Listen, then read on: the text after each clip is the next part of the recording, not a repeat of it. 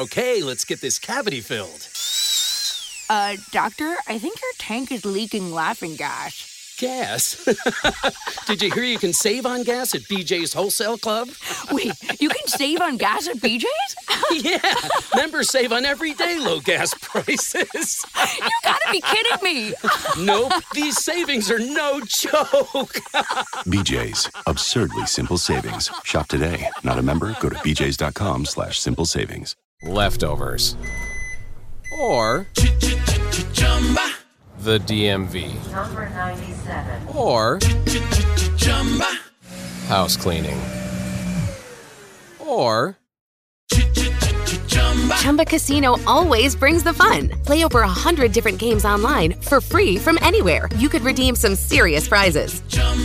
ChumbaCasino.com. Live the Chumba life. No purchase necessary. Void where prohibited by law. 18+ terms and conditions apply. See website for details.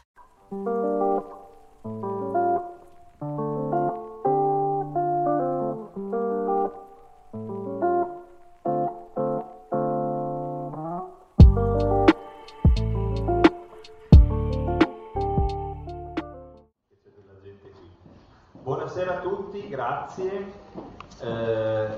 Questo è il secondo libro che io presento in un lunedì della Peterson. Anche l'altra volta mi trovavo al circolo dei lettori, quindi è un piacere di nuovo ritrovarmi qui, e ringrazio tutti coloro che hanno organizzato la serata e quelli che discuteranno con me del libro. Non vorrei farvi un riassunto del libro, sperando che naturalmente voi lo compriate. Vi racconterò in qualche modo come questo libro è nato e quello che ho cercato di fare con questo lavoro. Io già da alcuni anni mi stavo occupando di reliquie con immagine. Era stato fatto un convegno all'Università di Torino nel 2010, proprio durante la precedente ostensione della Sindone, dedicata alle immagini non fatte da mano d'uomo, di cui la Sindone è uno degli esemplari. Studiavo in particolare il Mandiglion di Edessa e mi sono avvicinato alla Sindone, dovrei dire quasi per caso, in seguito alla lettura di alcune pubblicazioni sulla storia della Sindone uscite in quegli anni. Da lì sono nati altri due libri, uno dedicato al Mandiglio di Edessa e uno dedicato al rapporto tra la Sindone e i Templari. Quando l'editore Einaudi mi ha agganciato e mi ha chiesto di scrivere il libro che si presenta questa sera, e quindi se questo libro è stato scritto è anche colpa loro, diciamo. Che cosa ho voluto fare? Ho voluto raccontare una storia della Sindone, che sembrerebbe un argomento infinitamente trattato, molto noto, e lo sembrava anche a me prima di incominciare a studiarlo, fino a che non ho incominciato a leggere quello che si era pubblicato negli ultimi prima 10, poi 20, 30, 50, 100 anni, e mi sono accorto invece di quanto fosse un argomento ancora degno e necessario di essere studiato. Non so se ci sono riuscito, ho fatto del mio meglio per farlo nella maniera migliore. Il problema dello studio storico della Sindone è legato alla Sindone stessa. La Sindone è una reliquia, non sto qui adesso a fare troppe sottili distinzioni sulla necessità o opportunità di usare il termine reliquia per la Sindone, però in sostanza è una reliquia ed è stata trattata ed è ancora trattata sostanzialmente come una reliquia, ed è una reliquia legata a un personaggio fondamentale per la storia del cristianesimo, che è Gesù. E in questo risiede tutta la difficoltà di trattare questo tema.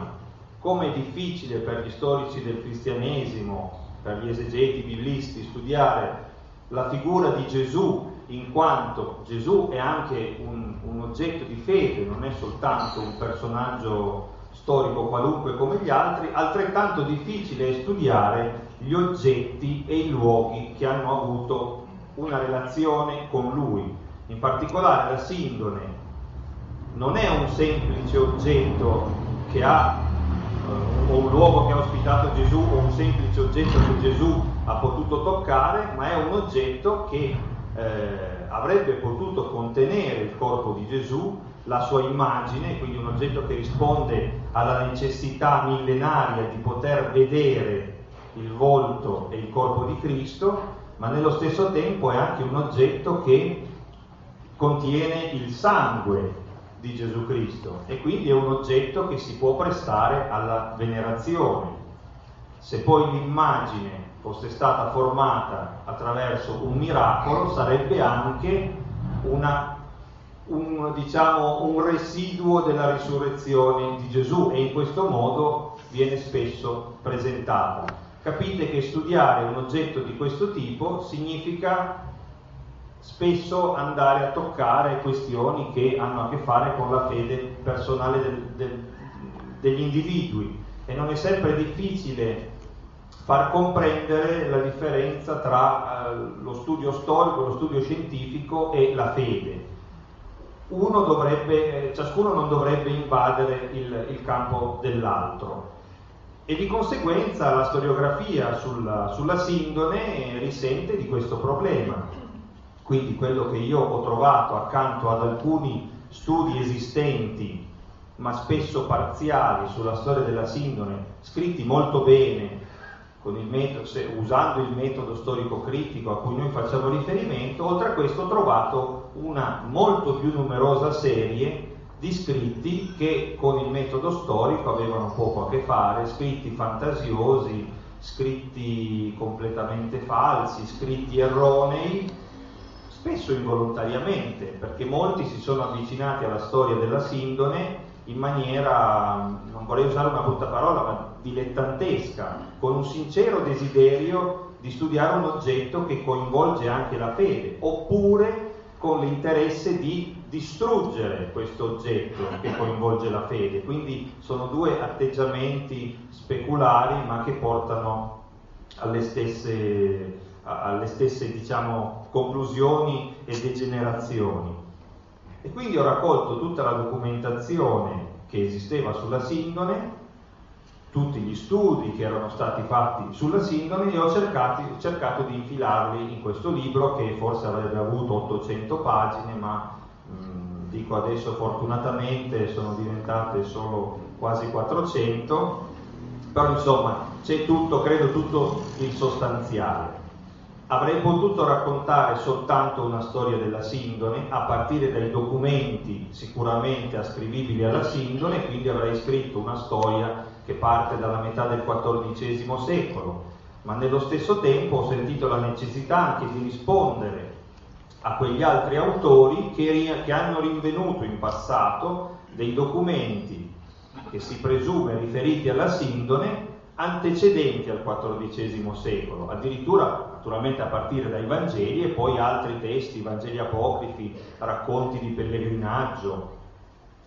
Questi li ho, diciamo, studiati ad uno perché, per dare una risposta, diversamente sarebbe risultato un lavoro incompleto. La mia conclusione è stata che questi testi sono stati erroneamente attribuiti, messi in relazione con la sindone di Torino, oppure che non ci siano sufficienti motivi per metterli in sicura relazione con la sindone di Torino. Ho voluto anche studiare le altre sindoni, cioè quelle sindoni che sono meno conosciute ma che esistevano in Europa, nel mondo orientale, in Terra Santa, che sono precedenti a quella di Torino. Molte di esse sono sparite, sono andate distrutte, sono state divise in più parti, sono state distrutte molte durante la Rivoluzione francese, in modo da contestualizzare un po' questa sindone come un punto di arrivo di una serie di altre sindoni o sudari, sono parole spesso confuse, intercambiabili, che erano comparsi durante la storia, diciamo, la storia della Chiesa, nello stesso tempo cercando di far vedere come il culto delle reliquie, di questa reliquia, nasca all'interno di un contesto più ampio di interesse, di ricerca per le reliquie di Gesù, che nasce soprattutto intorno al IV secolo e si sviluppa ampiamente a partire dal VI, in modo da non studiare la sindone come se fosse un oggetto unico a sé stante, anche se essa ha veramente delle caratteristiche di unicità, perché le ha, ma facendo vedere come essa sia anche un oggetto che ha dei fratelli o dei cugini e che obbedisce risponde a un'esigenza che i cristiani avevano di trovare oggetti che avessero avuto a che fare con la figura di Gesù.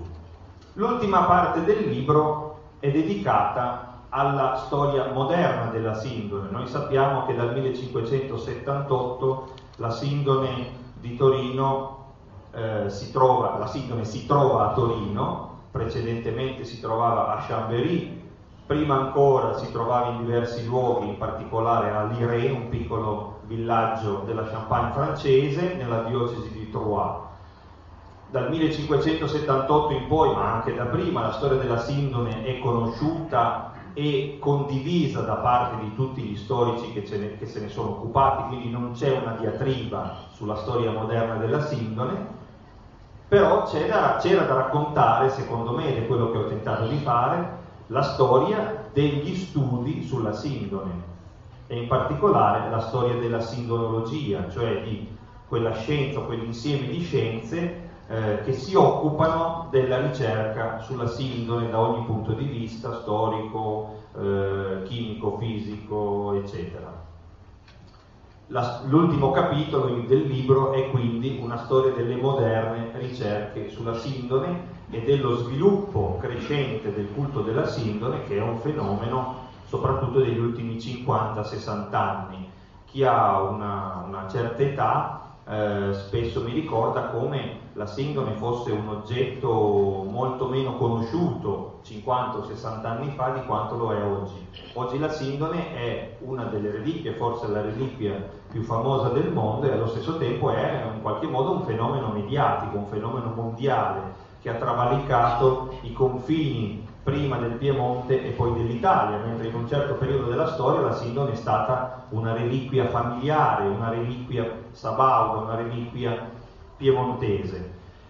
E in questo ho anche narrato una storia delle storie inventate sulla sindone, cioè di tutti quelli che io considero dei tentativi non finiti a buon termine di costruire una storia della sindone antecedente all'epoca medievale, basandosi su alcune testimonianze storiche che si ritrovano nei documenti anteriori appunto al Medioevo. Questa è forse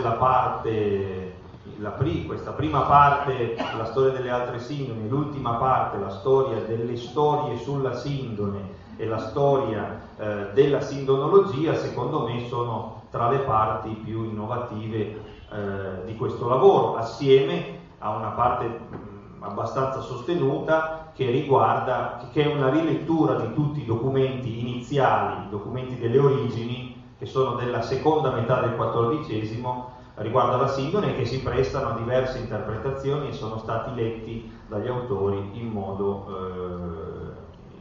nei modi più disparati. Ecco, sinceramente io potrei anche fermarmi qui e...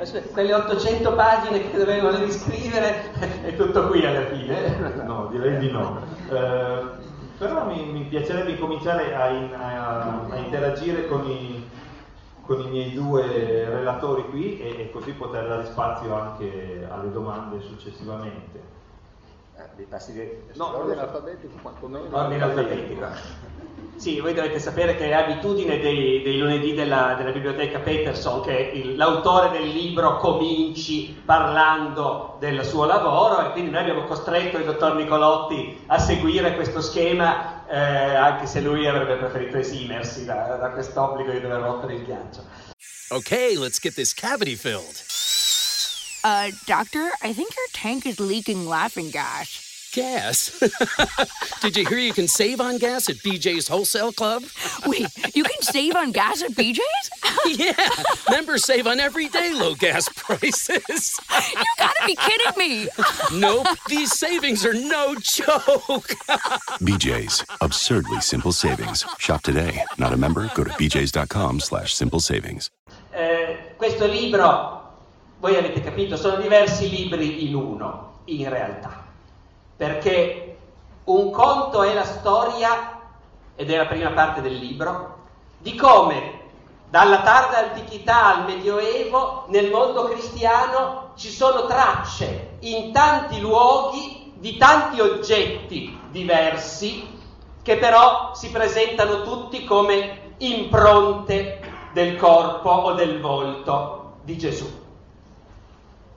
E qui si vede chiaramente come appunto ci sia nella spiritualità cristiana dei primi secoli quella stessa spiritualità che spingeva la gente ad andare in pellegrinaggio a Gerusalemme per poter dire: io sto pestando la stessa polvere che pestava lui.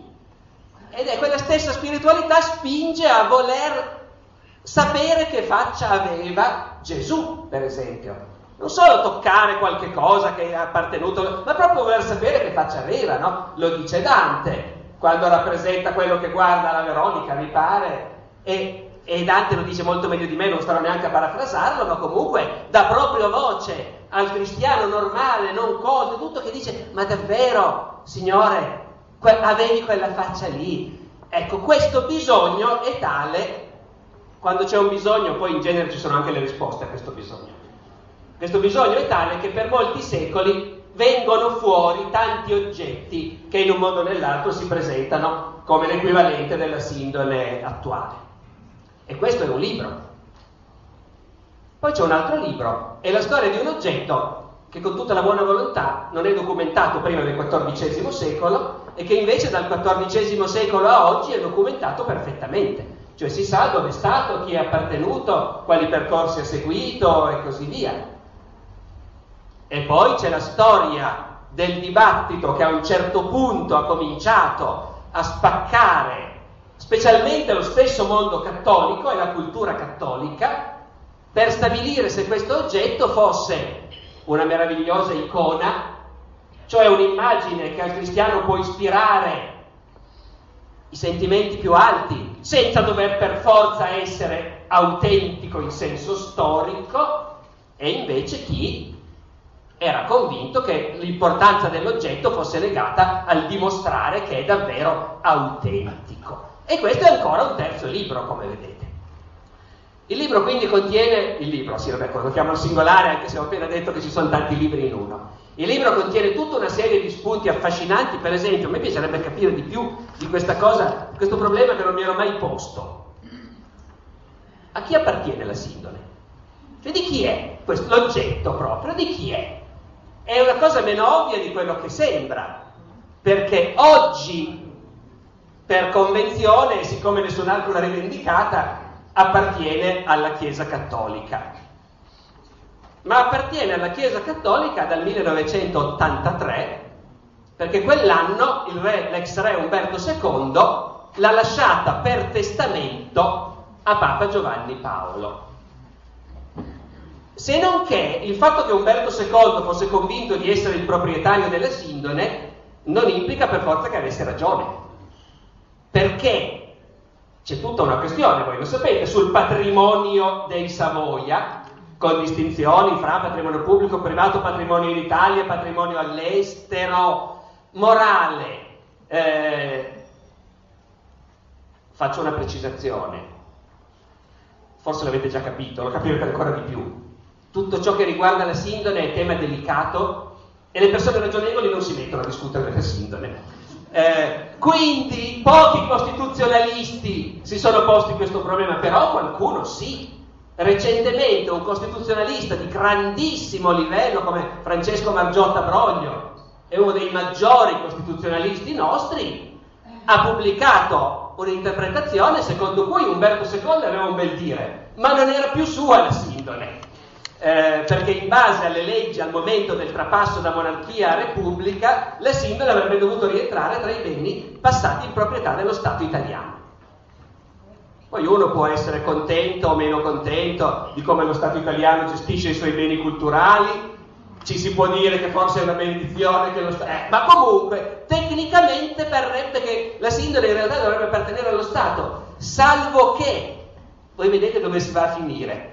In quali dettagli miseri si va a finire. siccome lo Stato non l'ha mai rivendicata, per usucapione, dopo tutto, può darsi che alla fine appartenga davvero alla Chiesa attualmente, ecco. Non lo sapremo mai, perché è stata fatta un'interrogazione parlamentare in proposito 5-6 anni fa, a cui il governo italiano ha pensato bene di non rispondere, appunto per il principio che è meglio non compromettersi toccando un argomento che è delicato di per sé, che rischia di ferire delle coscienze, che rischia di andare a toccare anche, come dire, preconcetti forti e così via. Insomma, non si sa. Se tu ne sai qualcosa di più, poi ce lo dici magari. Anzi, te lo passo subito e ce lo dici subito, abbiamo un argomento per volta. Dai, poi passiamo una cosa, la palla a Paolo e poi andiamo avanti così. Sì, la sostanza della cosa è stata già detta. Il punto è che, secondo la disposizione transitoria finale della Costituzione, tutti i beni di Casa Savoia esistenti sul territorio nazionale sono stati avvocati allo Stato, che vuol dire confiscati. Ora, la cappella della Sindone del Guarini era la cappella fatta costruire dal Duca di Savoia ed è stata sempre proprietà dei Savoia e faceva parte di quella che si chiama dotazione della corona, cioè di quel patrimonio che poi era stato ceduto allo Stato, allora monarchico, e che era dato in uso gratuito al re. Lo stesso valeva per Palazzo Reale. Quindi nel momento in cui si è passati dalla monarchia alla repubblica, senza colpo ferire, tutto il Palazzo Reale e tutta la Cappella della Sindone sono rimaste proprietà dello Stato, perché già lo erano, e con tutto quello che contenevano, a parte la Sindone. Ma sulla Sindone in quel momento non è stata presa una decisione ufficiale, probabilmente anche perché nessuno è andato a pensare che si potesse spostare la Sindone da quel posto, che qualcuno potesse rivendicare la proprietà. Quindi la questione è rimasta una questione irrisposta. Io ho trovato eco in alcune corrispondenze, parlando con alcune persone di età veneranda,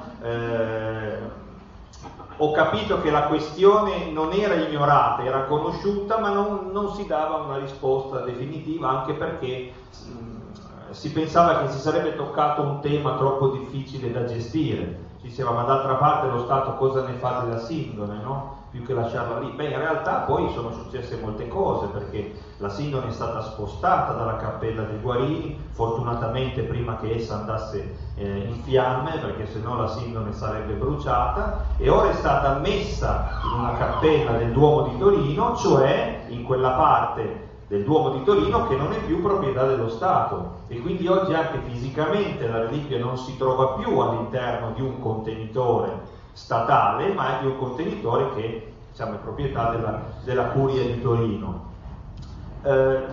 Per quello che io ne ho capito e per i pareri giuridici, per i pochi pareri giuridici che ho visto, probabilmente la Sindone avrebbe dovuto passare, sarebbe dovuta diventare proprietà dello Stato, anche perché non si trattava di una proprietà privata di ciascuno dei discendenti di Casa Savoia, cioè si tramandava di re in re, di duca in duca, no? Quindi come il castello poteva essere in dotazione, con l'abdicazione di Vittorio Emanuele III a Umberto II, la Sindone è passata in proprietà di Umberto II.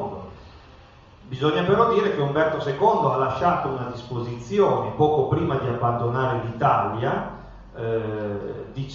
autorizzando l'arcivescovo di Torino, allora Cardinal Fossati, a riportare la Sindone a Torino, perché in quel momento la Sindone non era a Torino, era nascosta a Montevergine, in quanto si temeva che fosse distrutta o rubata durante la Seconda Guerra Mondiale. Al momento non lo sapeva quasi nessuno, come non si sa che una delle persone che contribuì, che portò sulle spalle la Sindone nel tragitto in treno da Montevergine a Torino, era Luigi Getta, per esempio.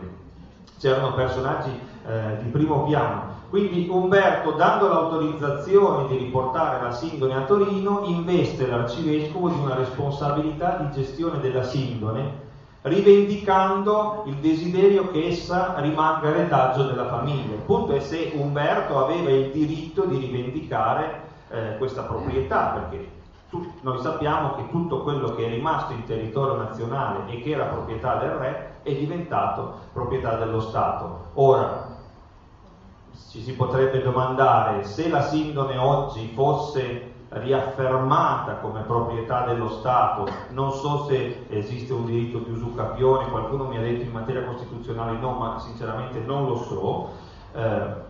Che cosa cambierebbe?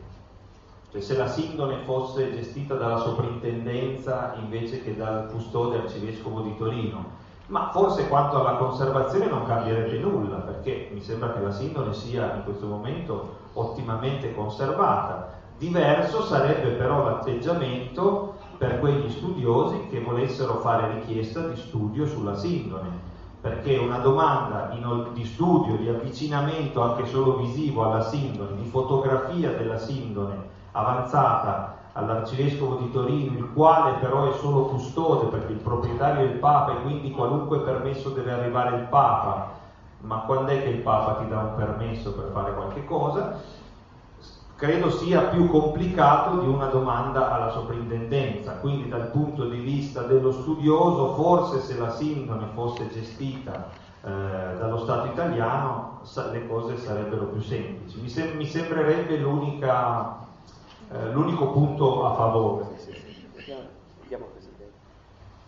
Ma Andrea ha toccato, sollecitato da Alessandro, un tema che costituisce anche una parte rilevante del suo lavoro, cioè questo periodo secolare di proprietà della Sindone da parte dei Savoia e di questo legame che si viene a creare fra la dinastia, la reliquia e le sedi della dinastia, prima Chambéry e poi Torino. È una parte che viene trattata in modo molto analitico da Nicolotti, capitoli centrali, e qui Andrea mette bene in evidenza tutta la dimensione legittimante che questa reliquia viene ad assumere nel corso dei secoli. Sappiamo benissimo la forza che questa reliquia ha avuto nelle mani di Casa Savoia, al pari di tutte le altre grandi reliquie, in particolare le reliquie della Passione, che nelle mani dei sovrani europei che ne potevano vantare il possesso diventavano dei palladi dinastici, degli elementi di legittimazione, degli elementi di consacrazione di un potere politico che dialogava con gli altri poteri politici, con le altre dimensioni dinastiche, con le altre realtà dinastiche, anche attraverso questo linguaggio condiviso e universale che era quello della devozione, quello del culto. Quindi su questo Andrea, gioca una partita assolutamente opportuna, valendosi di una ricerca storiografica che negli ultimi anni, negli ultimi decenni direi, ha fatto molti passi avanti, no? Dagli anni 60, anni 70, in cui tutto questo mondo, no, questo approccio veniva catalogato con l'etichetta religiosità popolare, si è passati ad una fase della storiografia in cui si mette in evidenza il ruolo che i culti, le devozioni, le reliquie, i pellegrinaggi, i santuari hanno anche nelle elite, anche nella società di corte, anche nella società dei principi. E questo va riconosciuto da Andrea, insomma, questo grande contributo che dà attraverso il libro alla superamento di categorie storiografiche un po' desuete e che proprio la ricerca ci mette in condizione di verificare un po' superate. Quello che l'ultima parte del libro fa scoprire è anche qui una novità che Nicolotti basa su ricerche nuove, fresche di archivio. Lui ha studiato in molti archivi, tantissimi, in particolare ha utilizzato un fondo poco noto all'Archivio Centrale dello Stato, l'Archivio Centrale dello Stato ovviamente che ha sede a Roma, un fondo per lo più sconosciuto, dedicato proprio alle cappelle palatine, Santo Sudario in particolare, questa titolazione del fondo, in cui lui ha trovato molti documenti 8-novecenteschi che ci aiutano veramente a capire il ruolo che questa reliquia ha continuato ad avere per Casa Savoia, anche al di là dei secoli d'oro, no? Diciamo così, quelli in cui più facile, più immediato era in qualche modo l'uso pubblico della Sindone. Sappiamo che le grandi ostensioni, quelle che si celebravano il 4 maggio, festa liturgica della Sindone, a Torino, prima a Chambéry, terminano grosso modo con la metà del Settecento. Fino agli anni 20-30 del Settecento c'è la consuetudine di celebrare annualmente una ostensione pubblica il 4 di maggio. Con la metà del Settecento le ostensioni si diradano e diventano un elemento caratterizzante i grandi momenti di svolta di Casa Savoia, in particolare i matrimoni e i battesimi, no? Cioè i momenti in cui la dinastia riconfigura il suo status e la sua articolazione interna, ma anche in quella che appunto è la società dei principi. Beh, elementi di legittimazione che vengono legittimati attraverso la forza della sacralità simbolica. Però Nicolotti ce lo spiega molto bene, col passare degli anni anche questo ricorso alla sindone come elemento di legittimazione di Casa Savoia in qualche modo mostra un po' il passo, no? E soprattutto nella seconda metà dell'Ottocento verso il Novecento questo ruolo della sindone sembra conoscere una battuta d'arresto. Siamo del resto nel periodo di grande conflittualità fra lo Stato e la Chiesa. Casa Savoia è diventata stirpe regnante di un regno d'Italia a discapito anche dei papi, no? Sappiamo che quello che succede fra Vittorio Emanuele II e Pio IX.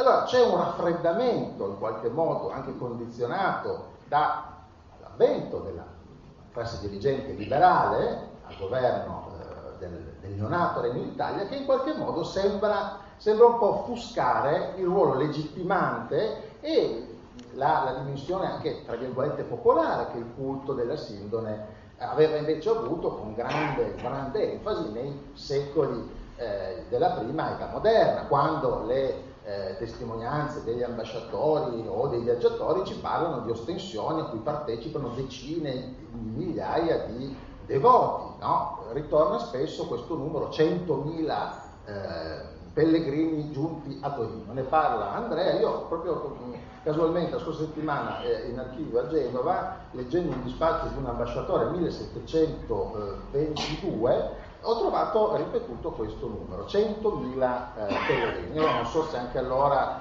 i numeri, come oggi le manifestazioni sindacali, vengono in qualche modo un po' gonfiati e poi puntualmente smentiti dalle autorità, ma in questo caso le autorità statali non avrebbero avuto interesse nello smentire dati così imponenti, che costringevano i devoti, i pellegrini, a vedere la sindone, come ci racconta commentando un dispaccio di un ambasciatore, lo stesso Nicolotti, a guardare la sindone dal Monte dei Cappuccini. Ovviamente cosa si potesse vedere dal Monte dei Cappuccini, 1,5 km di distanza da Piazza Castello, rimane un mistero. Ma i devoti erano, nonostante questa distanza fisica così notevole, erano comunque soddisfatti di essere venuti a Torino, di aver in qualche modo respirato anche quest'aria resa particolarmente intensa dall'esposizione, diciamo, della reliquia. Bene, fino all'Ottocento il clima è completamente cambiato, siamo in un periodo di grande frattura, di tensioni fortissime fra la componente laica e quella religiosa di una società che è ancora per lo più profondamente cattolica. Eppure, nonostante questa freddezza che anche si percepisce nei gangli vitali del governo e della corte, nonostante questo la sindone continua in modo implicito e un po' sotterraneo, per questo dicevo documenti nuovi scoperti da Andrea, continua ad essere ritenuta dai Savoia un bene assolutamente irrinunciabile nella sua funzione legittimante. Perché possiamo dire questo? Perché abbiamo trovato, possiamo leggere grazie alle ricerche di Nicolotti, due documenti che arrivano dall'entourage, uno addirittura da Vittorio Emanuele III, è un commento di Vittorio Emanuele III, e l'altro di un suo elemosiniere, di un responsabile della sua cappella privata.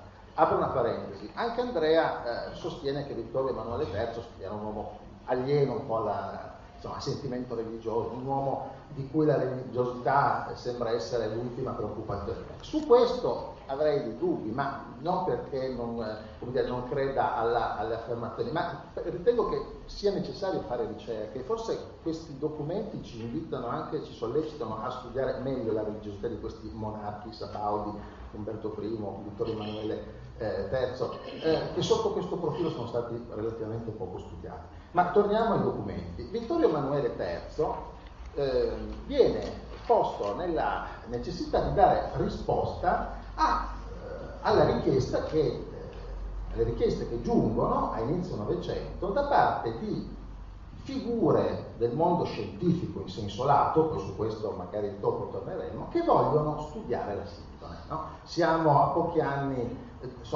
dopo la famosa riproduzione fotografica, la famosa fotografia di Secondo Pia. C'è un fervore di interessi, di studi attorno alla sindone che porta ad una nuova stagione di ricerche, anzi ad una prima vera e propria stagione di ricerche sulla sindone. E allora si moltiplicano le richieste di accesso per motivazioni di carattere scientifico alla reliquia. E in questo caso la proprietà non è dubbia, siamo a inizio Novecento, sono i Savoia i proprietari della reliquia. Qual è la risposta del legittimo proprietario della reliquia, cioè Vittorio Emanuele III?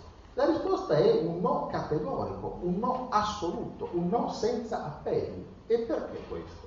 E se avete pazienza leggo un brano che mi sembra particolarmente significativo. Questo è un passo della risposta negativa che viene fornita in relazione a questa richiesta, no? Di accesso. La Real Casa a quanti, e fra questi professori di università e specialisti, quindi non ciarlatani, no? Persone che avevano come un credito scientifico ben preciso, si sono a lei rivolti per ottenere il permesso di poter fare studi, esami, fotografie, eccetera, della Santissima Sindone, non pur nella prossima sua estensione, ma in quelle stesse passate, ha sempre risposto negativamente. La Real Casa stima che, concedendo tali permessi, essa verrebbe quasi ad ammettere il dubbio o un'ombra qualsiasi di sospetto sull'autenticità o storicità di quelle insigne reliquie, che, tramandata a lei da secoli come autentica e come autentica riconosciuta affidata ai sommi pontefici e da tanti secoli venerata con solennissimo culto, da costituire una gloria dell'augusta famiglia, deve nei suoi riguardi tale rimanere e tale tramandarla a sua volta. Può quindi essa autorizzare e permettere questi studi, al fine anche lodevolissimo di provarne e dimostrarne sempre meglio l'autenticità, senza ammettere implicitamente che sia stata forse anche possibile di aver custodito cosa falsa, e questa cosa falsa aver anche ottenuto ed ottenere tuttavia tanto culto e tanta venerazione?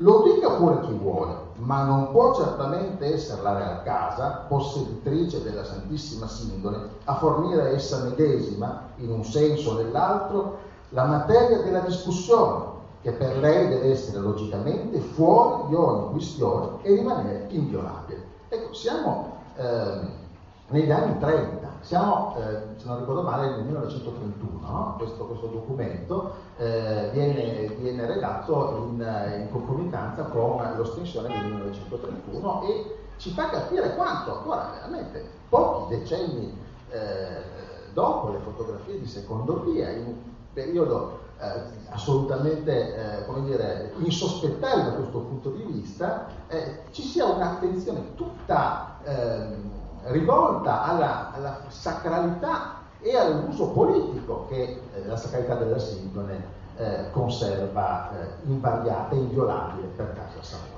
Ma qui entriamo in un ambito che era quello che Alessandro citava come il terzo libro, che mi sembra anche forse la parte veramente più nuova, più non dico interessante, ma più stimolante del libro di Andrea, quella della ricostruzione anche storiografica, del dibattito storiografico sulla sindone.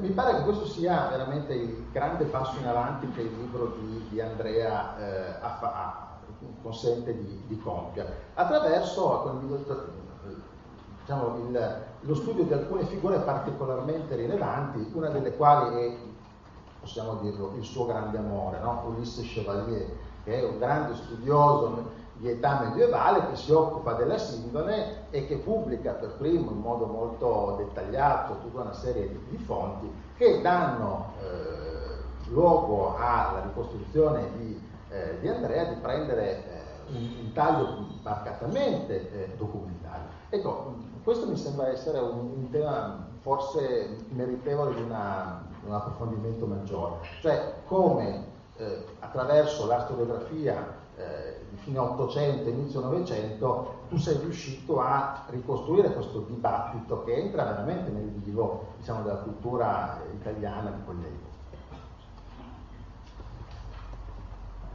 quell'epoca. Ho scoperto che Chevalier è il mio grande amore, sicuramente un personaggio a me molto simpatico, perché aveva certe somiglianze nel carattere con me.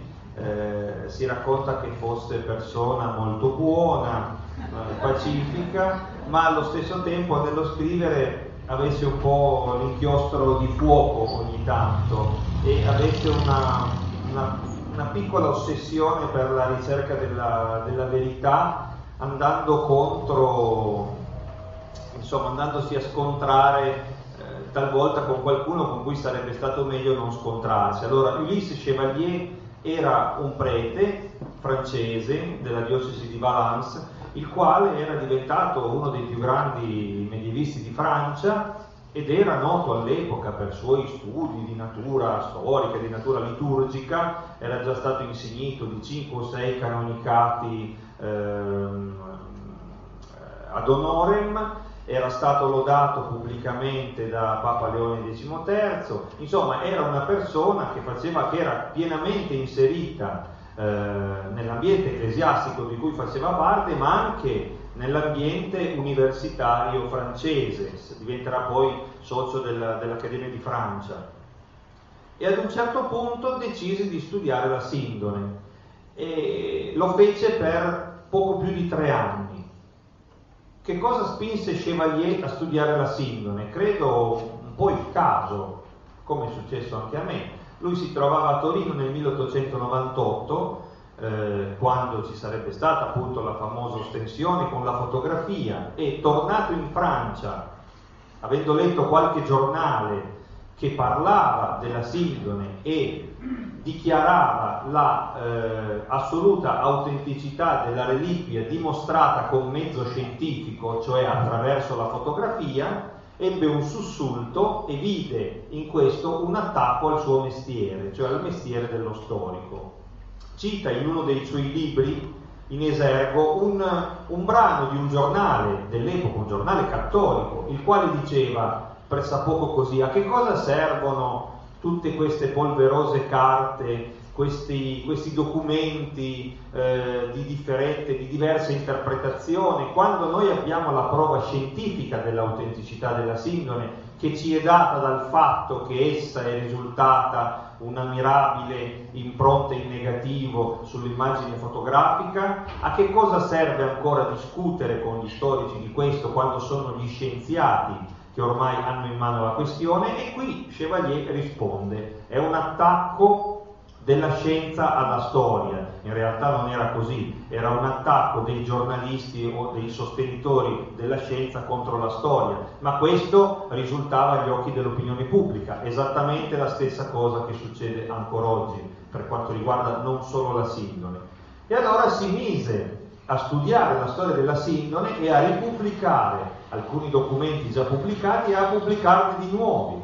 E da questi documenti, pubblicati all'inizio dell'anno 1900, risultava la storia che prima vi ho brevemente raccontato, che la Sindone era apparsa in Francia, che era stata oggetto di scontro tra i re di Francia, Papa Clemente VII, il vescovo di Troyes e i canonici della collegiata in cui la Sindone veniva esposta, che era stata trattata come un falso, come una riproduzione, che c'erano stati dei divieti, c'erano state delle scomuniche verso questi canonici che osavano mostrarla dichiarando che essa era autentica, e c'era stata una bolla papale che impediva di mostrarla come se fosse autentica, e questo era una cosa che non era conosciuta, cioè era conosciuta a qualche storico, a qualche autore, ma nei libri che circolavano, soprattutto negli opuscoli che venivano distribuiti durante le ostensioni,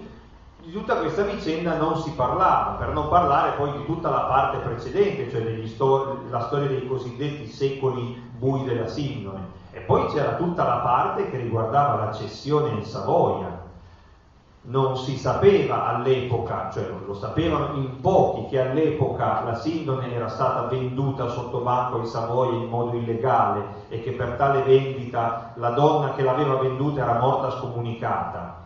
Si raccontava la bella leggenda costruita da uno storico di casa Savoia, il Pingone, che la Sindone era stata trasportata su un mulo e arrivata nella città di Chambéry, quando in realtà era stata venduta a Ginevra, e era stata poi donata da questa Margherita di Charny a Ludovico di Savoia e la moglie Anna di Lusignano per volontà divina. Perché al momento di ripartire dalla città di Chambéry per andarsene con la reliquia, l'animale aveva puntato i piedi e non aveva più voluto muoversi, e a quel punto la donna aveva capito che era volontà del cielo che la Sindone rimanesse nelle mani dei Savoia, e la cedette. È la stessa storia che nello stesso anno si racconta per il miracolo eucaristico di Torino.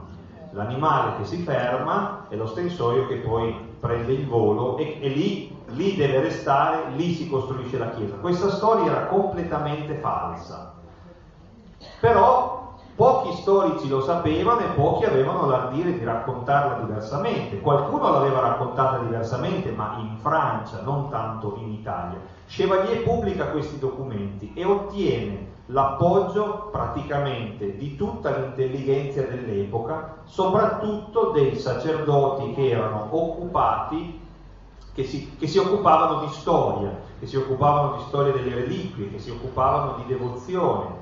Penso ai bollandisti, che erano all'epoca i maestri dello studio geografico, penso ad altri personaggi, Paul Rian, persone che avevano pubblicato testi sulla storia delle reliquie, e molte riviste cattoliche dell'epoca avevano preso posizione in favore di Chevalier. E qual era allora la richiesta? La richiesta esplicita non c'era, ma il pericolo implicito c'era, cioè se la Sindone non è autentica non bisogna più mostrarla. Ed è interessante leggere una lettera dell'avvocato Invrea, che era di Torino, e scriveva a Chevalier e diceva: io non ho trovato in tutta Italia una rivista che mi abbia pubblicato la recensione dei suoi libri, perché nessuno vuole inimicarsi il re.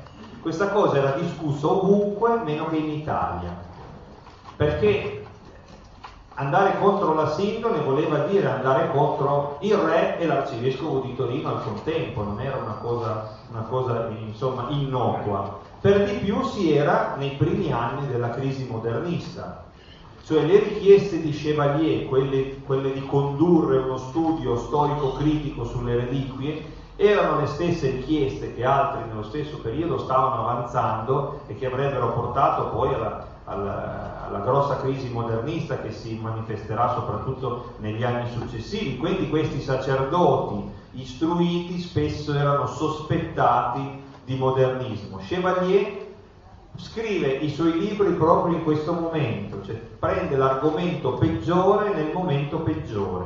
Però Chevalier è un testardo. Andando a vedere la sua corrispondenza, ho visto che ha speso non so quanti soldi per spedire i suoi libri e i suoi articoli a mezza Europa. Lui ogni volta che scriveva qualcosa mandava in omaggio i libri a tutti, a tutte le riviste, a tutti gli amici, e poi raccoglieva le lettere di ringraziamento con tutti gli elogi che spesso erano elogi privati, dicendo: guarda, hai ragione, ma non posso scriverlo sulla rivista perché in questo momento non sarebbe opportuno. C'è una lettera di un gesuita della civiltà cattolica che dice: beh, ma noi qui siamo tutti d'accordo con te, ma noi non possiamo scrivere su civiltà cattolica che la Sindone non è autentica. Al di là del fatto che fosse autentica o meno, il problema era che non lo si poteva discutere. Questo è il punto che disturbava Chevalier. Se la criticità della sindone era una questione di natura storica e non teologica, la discussione doveva essere libera. Qualcuno poi avrebbe avuto ragione, ma quel che si cercava di impedire era la stessa discussione. E infatti che cosa succede a Chevalier? Dopo il suo primo articolo riceve la prima denuncia. Prima gli mandano qualche lettera di minaccia, non a lui quanto ai suoi superiori, dicendo: guarda, è bene che il canonico Chevalier smetta di occuparsi di questo argomento che sta infastidendo molto l'arcivescovo di Torino e anche altri. Se continuerà a scrivere, sappia l'eccellenza vostra, si parla del vescovo, del vicario generale, del superiore di Chevalier, che ne scaturirà una denuncia al Sant'Uffizio. Ma Chevalier era testardo, non smise di scrivere e fu denunciato presso 3 congregazioni: il Sant'Uffizio, che allora si chiamava ancora Inquisizione, perché la congregazione dell'Indice, perché il libro, uno degli articoli non aveva avuto l'approvazione ecclesiastica, e la congregazione delle indulgenze e reliquie, che sarà poi abolita nel 1904, che si occupava proprio delle reliquie. E la cosa interessante è che nessuna di queste 3 congregazioni diede torto a Chevalier, perché 2 su 3 rifiutarono di esaminare il problema, considerandolo irreprensibile, insomma, l'atteggiamento di Chevalier. E la terza, dopo una serie di consultazioni, arrivò alla conclusione che forse Chevalier aveva ragione. E se aveva ragione, che cosa bisognava fare? Ci si interrogava probabilmente, anzi diciamo sicuramente, su che cosa bisogna fare allora con la sindone se Chevalier ha ragione. E come andò a finire? Andò a finire che Chevalier fu vittorioso nel perdere, cioè nel momento in cui gli si diceva che aveva ragione lo si obbligava al silenzio, quindi fu raggiunto da un provvedimento che gli vietò di scrivere ulteriormente sulla sindone dalla Santa Sede, e a questo provvedimento dovette piegarsi. Probabilmente non sarebbe stato condannato, secondo me, se non fosse stato imprudente, cioè lui venne a sapere tramite alcuni preti pettegoli, i suoi amici, che a Roma la questione era stata decisa in suo favore e lui non resistette, dovette scriverlo in un articolo: guardate che a Roma mi hanno dato ragione, ma probabilmente non lo diranno mai per non disturbare i Savoia. E allora questo era troppo. Forse se fosse stato zitto avrebbe potuto continuare. Quindi per 3 anni pubblicò in maniera frenetica sulla sindone fino a che gli fu possibile. E questo è un esempio utilissimo, secondo me, che fa capire quanto ancora in epoca, diciamo, recente, lo studio storico e poi anche scientifico della sindone potesse andare incontro a grossi problemi. Oggi non è più possibile impedire a qualcuno di scrivere, però si può agire contro di lui in altri modi, diciamo, più leciti ma ugualmente fastidiosi. Sì, vedete come c'è uno dei temi, anche a me il tema che in realtà mi ha affascinato di più in questo libro. Ok, let's get this cavity filled. Doctor, I think your tank is leaking laughing gas. Gas? Did you hear you can save on gas at BJ's Wholesale Club? Wait, you can save on gas at BJ's? Yeah, members save on everyday low gas prices. You gotta be kidding me. Nope, these savings are no joke. BJ's, absurdly simple savings. Shop today. Not a member? Go to bjs.com/simple savings. Leftovers or... the DMV, number 97, or house cleaning, or Chumba Casino always brings the fun. Play over 100 different games online for free from anywhere. You could redeem some serious prizes. ChumbaCasino.com. Live the Chumba life. No purchase necessary. Void where prohibited by law. 18+ terms and conditions apply. See website for details. With the Lucky Land Slots, you can get lucky just about anywhere. This is your captain speaking. We've got clear runway and the weather's fine, but we're just going to circle up here a while and get lucky. No, nothing like that. It's just these cash prizes add up quick. So I suggest you sit back, keep your tray table upright, and start getting lucky. Play for free at LuckyLandSlots.com. Are you feeling lucky? No purchase necessary. Void where prohibited by law. 18+ terms and conditions apply. See website for details. Hey, il problema di come, diciamo, la Chiesa e il mondo cattolico, che ovviamente, lo sappiamo tutti, non sono monolitici, ma sono pieni di posizioni e atteggiamenti diversi, anche se ufficialmente ogni tanto vengono richiamati all'unità, ma in realtà poi dentro la Chiesa, dentro il mondo cattolico, ci sono individualità, pareri, posizioni culturali diverse. Il problema è di come la Chiesa e il mondo cattolico si sono confrontati con l'ipotesi che la sindone possa non essere autentica. Mi spiego. Un conto è la discussione storica e scientifica, è autentica, non è autentica, questo è un tema importante, perché la sindone, comunque la si guardi, è un oggetto di estrema importanza culturale e spirituale. Dopodiché, il filo conduttore, che adesso volevo provare a evocare, perché ci sono una serie di citazioni nel libro di Andrea che veramente sono parlanti di questo, è, come dire, le angosce individuali di tanti ecclesiastici e studiosi cattolici e il tentativo delle autorità cattoliche, in particolare degli arcivescovi di Torino in una certa fase storica, di far fronte a questa cosa, a questo problema che potrebbe anche scoprirsi che la sindone non è autentica.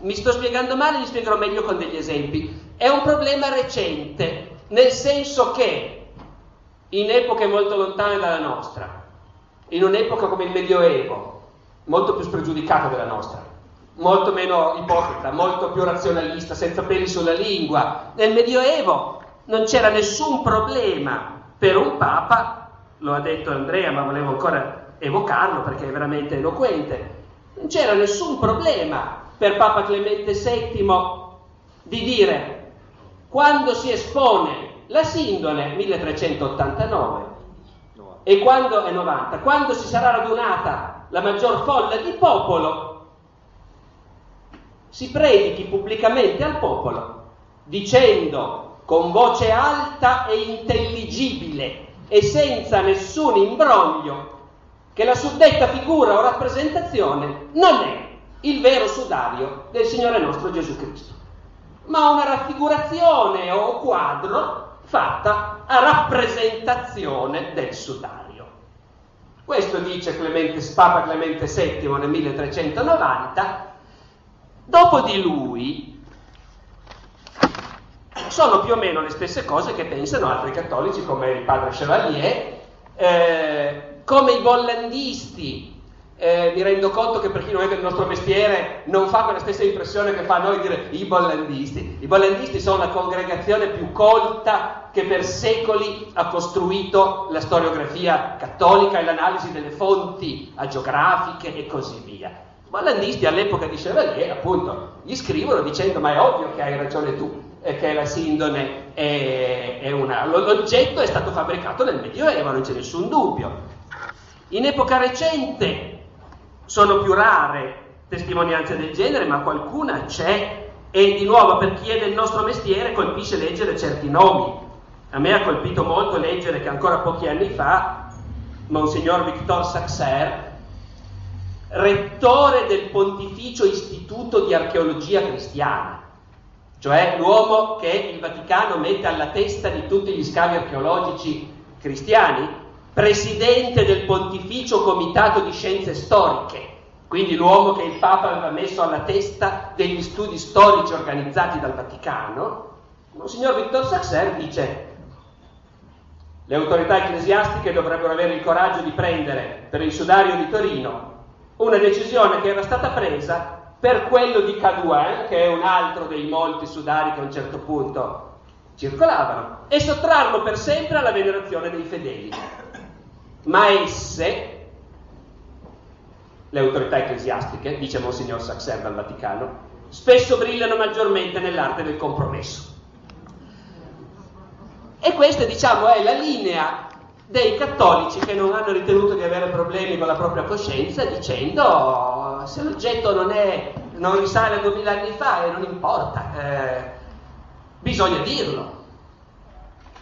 Poi c'è un altro ambito che io ho trovato affascinante fra 8 e 900, ed è invece dei cattolici sinceri, che hanno paura che dirlo provochi dei problemi, che sia dannoso dirlo. Sono sicuri che la sindone è un oggetto fabbricato nel Medioevo, ma si impegnano a non dirlo perché temono che questo, di nuovo, nell'epoca del grande scontro fra il razionalismo ateo e la Chiesa e così via, possa provocare dei problemi. Uno è un grande studioso come Gaetano De Sanctis. Io trovo affascinante davvero dal punto di vista dello studio della cultura e della spiritualità il vedere come grandi persone si sono angosciate per questi problemi. Gaetano De Sanctis a un certo punto viene invitato, cos'è, 1950? Sì. Viene invitato a un congresso sulla sindone dal cardinale Fossati, arcivescovo di Torino. Gaetano De Sanctis scrive al cardinale Fossati dicendo che al convegno non ci va, che lui è sempre lieto di testimoniare pubblicamente la mia fede cattolica e la mia devozione alla Santa Sede. Sono gratissimo della dimostrazione di stima, ma devo declinare l'invito. Infatti devo dichiarare che lo studio accurato delle argomentazioni antiche e recenti circa l'autenticità della sindone mi ha convinto della non autenticità. Desideroso peraltro di evitare qualsiasi scandalo, io ho sempre taciuto sull'argomento e desidero di tacerne ancora oggi. Questo è un atteggiamento che si ritrova poi anche, come dire, in personalità magari non proprio dello stesso livello di Gaetano De Sanctis, come il Lovera di Castiglione, che in quello stesso anno, quando si sta discutendo dell'ipotesi di fare degli esami scientifici sulla sindone, dà un parere chiarissimo. L'esame scientifico bisogna farlo, non deve essere pubblico. Deve farlo l'autorità religiosa nel massimo segreto. L'esame potrebbe farsi a Roma, preparato con un consulto segreto tra gli esaminatori. Se i risultati fossero favorevoli, se ne darebbe notizia pubblica. Se negativi, non si parlerà più di esami. In altre parole, di nuovo, ecco qui una personalità di studioso cattolico il quale teme che arrivare a dire no, gli esami dimostrano che è un'autentica eccetera, possa essere una cosa così grave che in quel caso è meglio non dirlo. Eppure già da tempo c'erano posizioni che invece erano sulla linea che poi sarà quella dei grandi arcivescovi torinesi del Novecento, e cioè di dire ma per il fedele non è questo il punto. Io non so se ho frainteso quell'intervento dei gesuiti nel 1898, se vi sembra troppo illuminato e magari non voleva esserlo, ma insomma, nel 1898, quando, tra parentesi, lasciatemelo dire, a Torino c'è una grande Expo, non internazionale, solo nazionale, ma grandissima, meravigliosa, era tutto finito molto prima del giorno dell'inizio, ha funzionato tutto alla perfezione, ci sono delle fotografie meravigliose dei padiglioni di quell'Expo, ecco.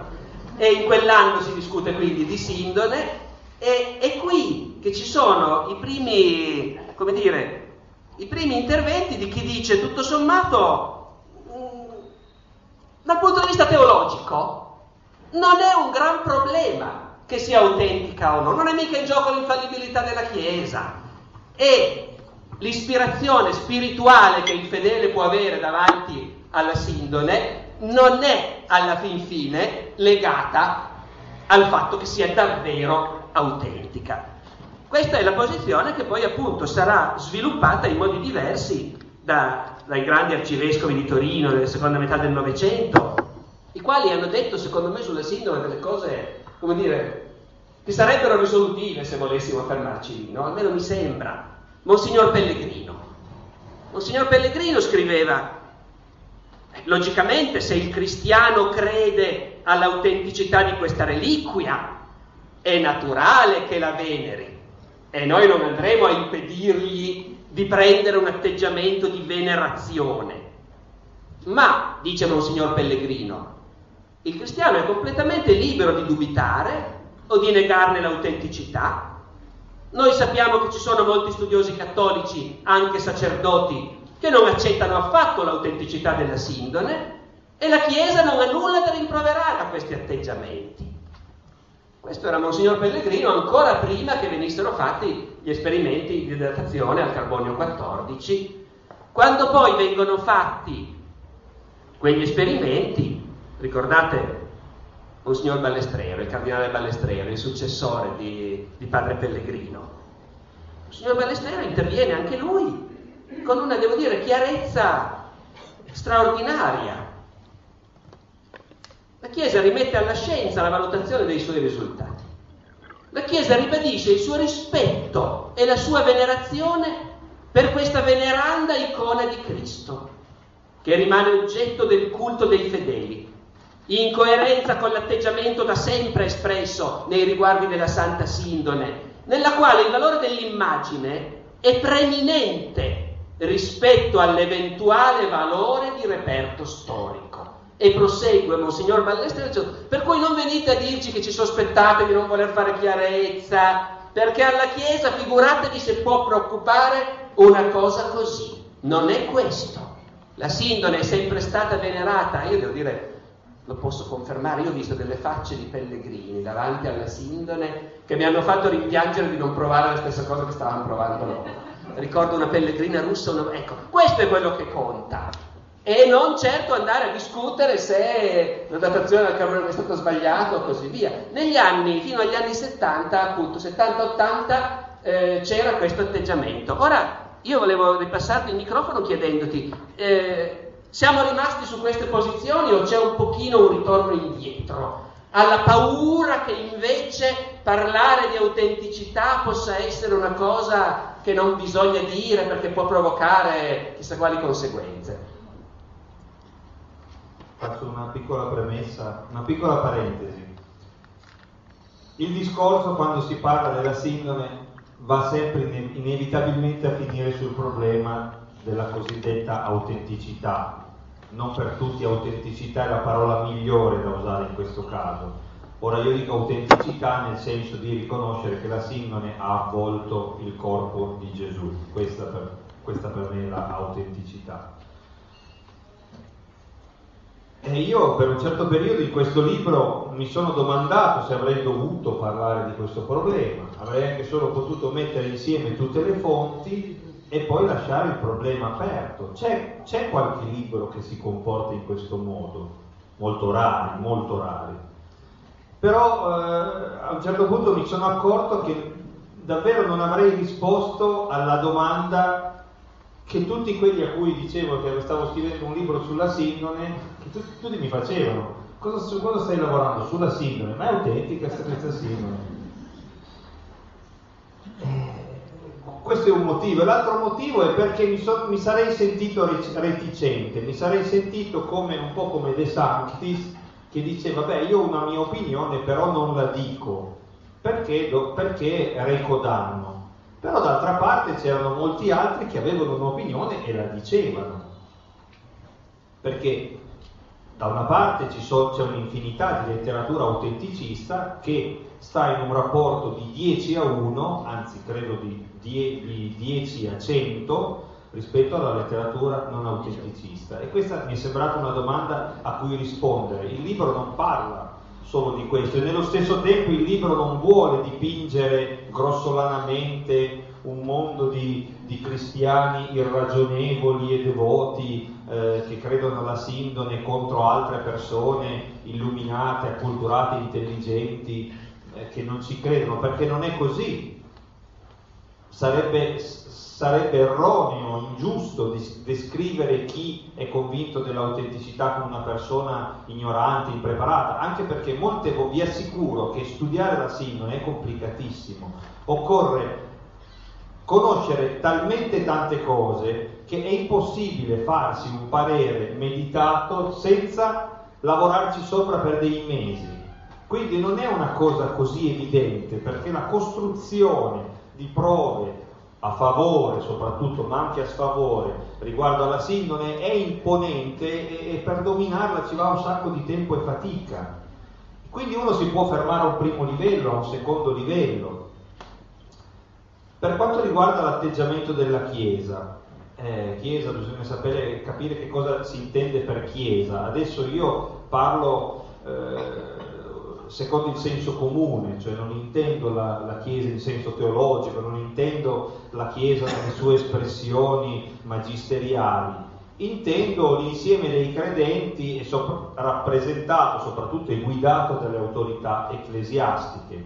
Ora, la posizione sicuramente è cambiata in questi anni. Se facciamo un paragone con l'inizio del Novecento, la seconda metà del Novecento e gli ultimi 20-30 anni, è cambiato molto, nel senso che io vedo una forte spinta sempre crescente verso la dichiarazione di autenticità. Una dichiarazione di autenticità da parte della Chiesa in maniera ufficiale non ci sarà mai. Non ci sarà mai, non solo perché sarebbe inopportuna, ma perché sarebbe teologicamente impossibile. Cioè la Chiesa non ha fra le sue prerogative quella di autenticare una reliquia. L'autenticità di una reliquia rimane un fatto storico o un fatto scientifico e non un fatto teologico ecclesiale. Naturalmente questo però ha delle ricadute.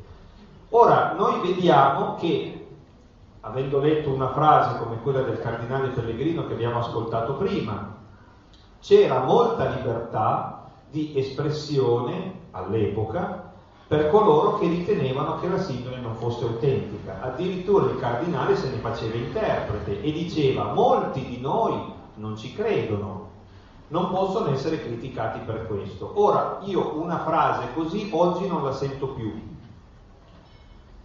Come non sento, già si sentiva un po' poco allora, non sento forte e chiare le voci di coloro che all'interno della Chiesa come credenti, ma anche come sacerdoti, non sono convinti dell'autenticità, oppure di coloro che non sono convinti dell'opportunità di esporre con una tale solennità e con un tale dispiego di forze la sindone. Quindi in questo senso la situazione è cambiata, perché c'è una forte propaganda autenticista. Che cosa vuol dire nella pratica? Nella pratica vuol dire che, secondo me, è cambiato l'atteggiamento degli arcivescovi di Torino, perché è vero che il Papa viene considerato, riagganciandomi al discorso di prima, il proprietario della sindone, comunque colui che decide al momento riguardo alla sindone, ma il Papa ha tante cose da fare e non si occupa quotidianamente della sindone. Chi si occupa della sindone è l'arcivescovo di Torino. L'arcivescovo di Torino poi chiede al Papa se può fare una certa cosa o non la può fare, se è opportuno o meno fare un'ostensione, se è bene o no fare degli esami scientifici, se è bene metterla dentro la cassa in cui si trova attualmente, distesa e non più arrotolata. Queste sono scelte che vengono prese a Torino e vengono proposte alla Santa Sede. Quindi le decisioni dell'arcivescovo di Torino in questo senso, secondo me, sono dirimenti. Ora, la fortuna della sindone, secondo me, è lo specchio dell'arcivescovo regnante. Sotto il Cardinale Pellegrino non c'è stata un'ostensione della sindone in senso tradizionale, perché lui non la voleva e lo ha detto: è impossibile al giorno d'oggi fare un'ostensione come quella del 33, per esempio, però ha consentito un'ostensione in televisione. La prima ostensione televisiva, che alcuni ricorderanno e quasi tutti me ne parlano come un'esperienza deludente, forse perché le immagini erano in bianco e nero, si vedeva poco, mi hanno detto una cosa un po' ingessata, insomma si trasmetteva l'immagine della sindone, poi si ascoltava la voce dell'arcivescovo, si ascoltava un discorso del Papa, un po' come è successo nel 2013 con la seconda ostensione televisiva, che però aveva anche una parte di intrattenimento musicale con presentatrice annessa. Anche allora c'era un presentatore comunque. Però l'esposizione della sindone in televisione del 73 è stata fatta non dal Duomo, è stata fatta da Palazzo Reale. Non c'erano candele, c'era un vaso di fiori sotto la sindone che era messa in direzione verticale, non più orizzontale. Quindi era cambiato completamente tutto rispetto a prima. Non c'era più il grande, la grande cornice d'oro con lo stemma dei Savoia che voi trovate oggi alla chiesa del Santo Sudario dietro l'altare maggiore.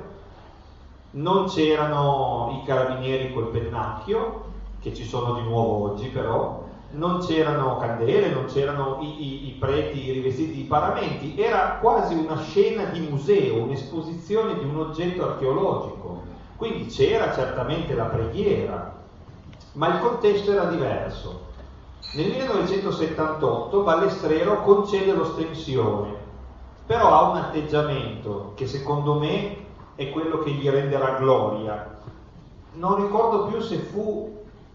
E il cardinal Carlo Maria Martini scrisse una lettera a Balestrero, che mi pare sia ricordata in un libro del suo segretario, padre Caviglia, nella quale è scritto: probabilmente tu, Atanasio, sarai ricordato, Anastasio, sarai ricordato per l'atteggiamento che tu hai avuto nei confronti della Sindone. Cioè, Balestrero non era uno scienziato, però ha avuto questa intelligenza di rivolgersi agli scienziati per lo studio della Sindone senza commissionare esami, ma lasciando che gli scienziati li facessero, perché commissionare un esame, cioè far fare una perizia, sarebbe stato come la perizia di parte, no? La perizia di quello che vuole tirare l'acqua al suo mulino, e poi sarebbe stata contestata. Lui si è posto in questo modo: chi vuole studiare la Sindone presenti un progetto e noi lo valutiamo. E chi l'avrebbe valutato? Una commissione, ma soprattutto una persona, che fu l'ingegner Luigi Gonella, cattolico, professore al Politecnico, scienziato poliedrico, che non era cosa da poco. Allora parlava benissimo inglese, perché ancora adesso noi abbiamo le nostre difficoltà, ma nel 78 quest'uomo, che era vissuto negli Stati Uniti, era in grado di trattare con gli americani ed era in grado di valutare la sensatezza degli esperimenti, soprattutto affinché l'esperimento non danneggiasse la Sindone. Ecco, lui vagliava questi progetti e faceva di tutto affinché questi studi fossero liberi. Gonella inizialmente aveva una sua idea sulla Sindone, ma cercò sempre di proteggere anche il cardinale dal rischio di esporsi all'accusa di frenare le indagini o di commissionare delle indagini compiacenti. Ecco, questo atteggiamento si è chiuso con l'episcopato di Balestrero, perché nell'88 la radiodatazione, che ha dato quel risultato che non era quello che molti si aspettavano, ha da un certo punto di vista aperto le porte alle accuse contro il cardinale Balestrero, il quale è stato distrutto soprattutto sui giornali cattolici, Avvenire in testa e poi Famiglia Cristiana, i quali lo accusavano di essersi comportato male nei confronti della Sindone, di aver permesso che la Sindone fosse erroneamente datata al Medioevo. E quindi è stato criticato soprattutto da, ricordo, Vittorio Messori, fu uno dei più aggressivi nei confronti di Balestrero, lo chiamò il custode che non ha custodito, perché Balestrero era il custode della Sindone. Accusarono Balestrero e Gonella di aver permesso questo scempio. E che cosa è successo dopo? E non è successo niente, cioè nessun esame più è stato concesso. Sono state fatte molte richieste, sono tutte in via di considerazione da 20 o 30 anni, si dice che forse se ne faranno altre, ma chissà se si faranno.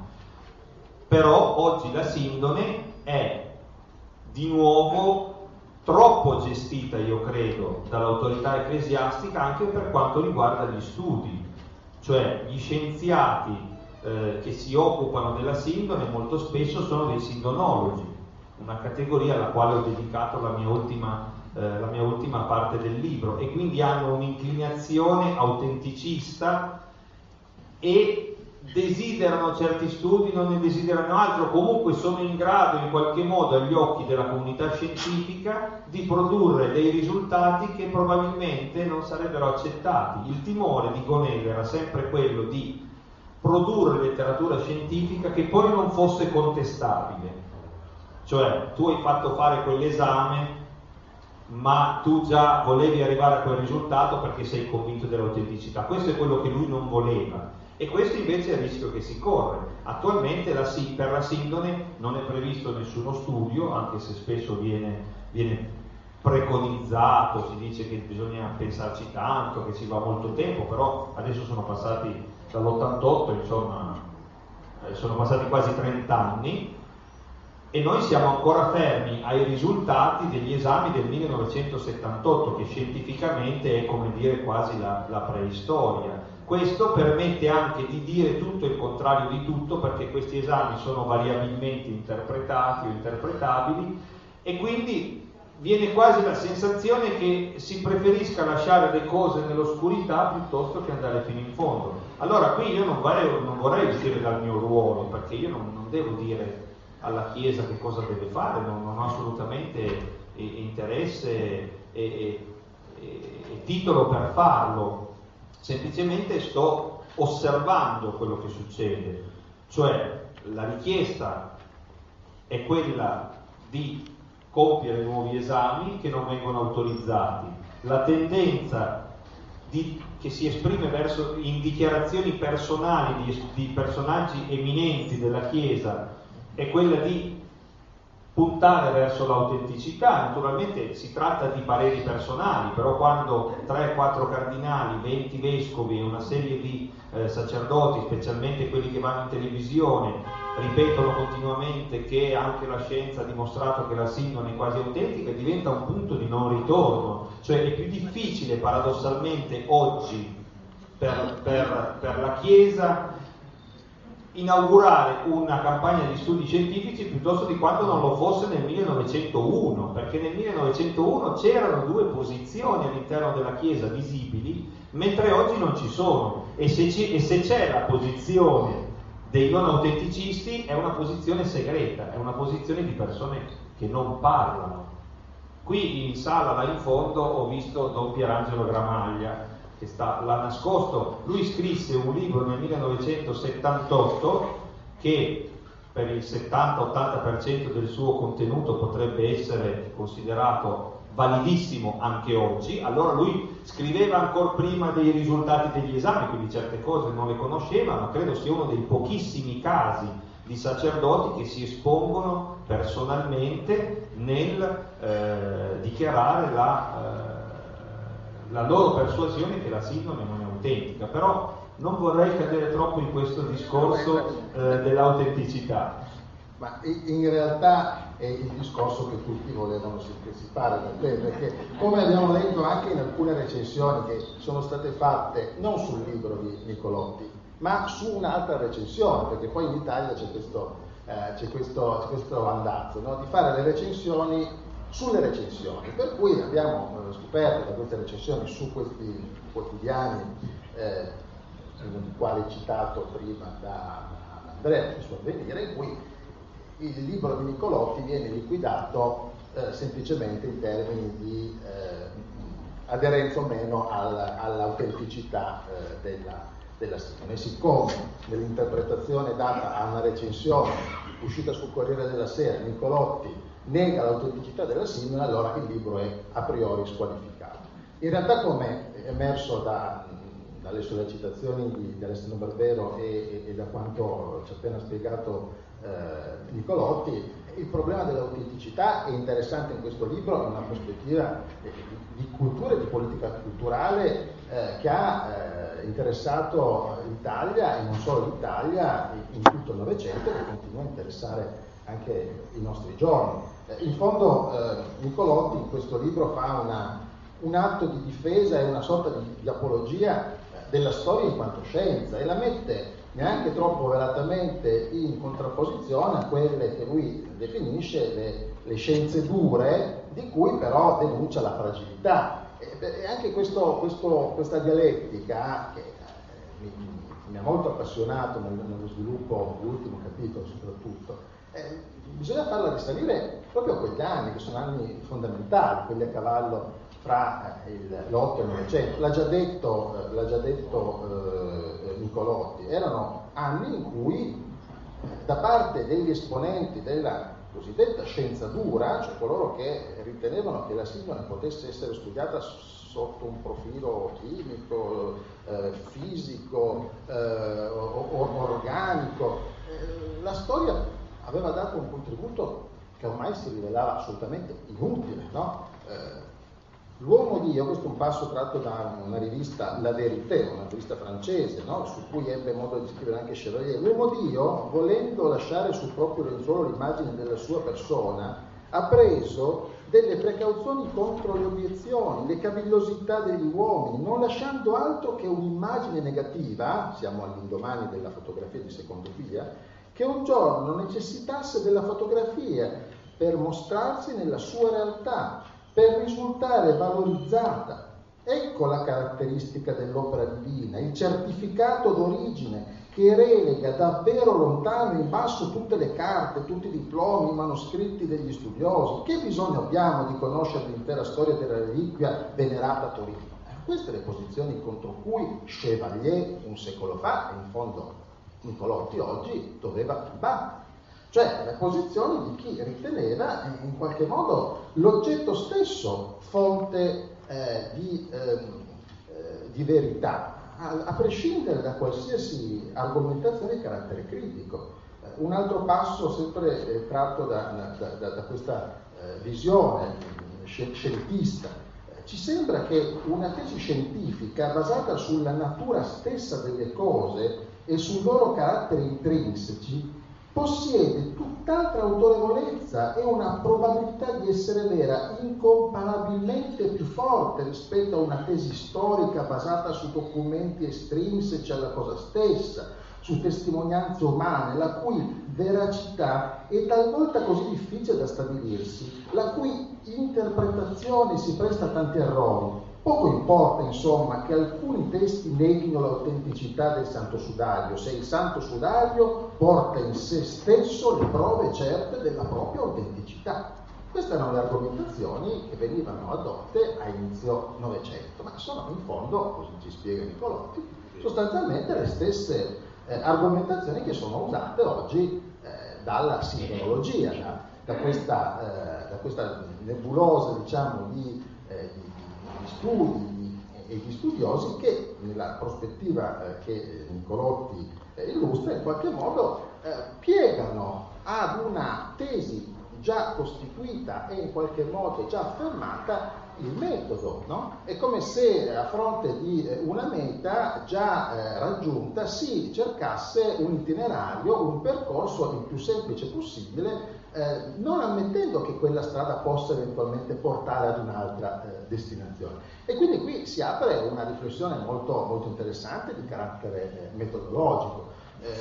Come si può approcciare un oggetto che, al di là degli aspetti di fede, è un oggetto storico?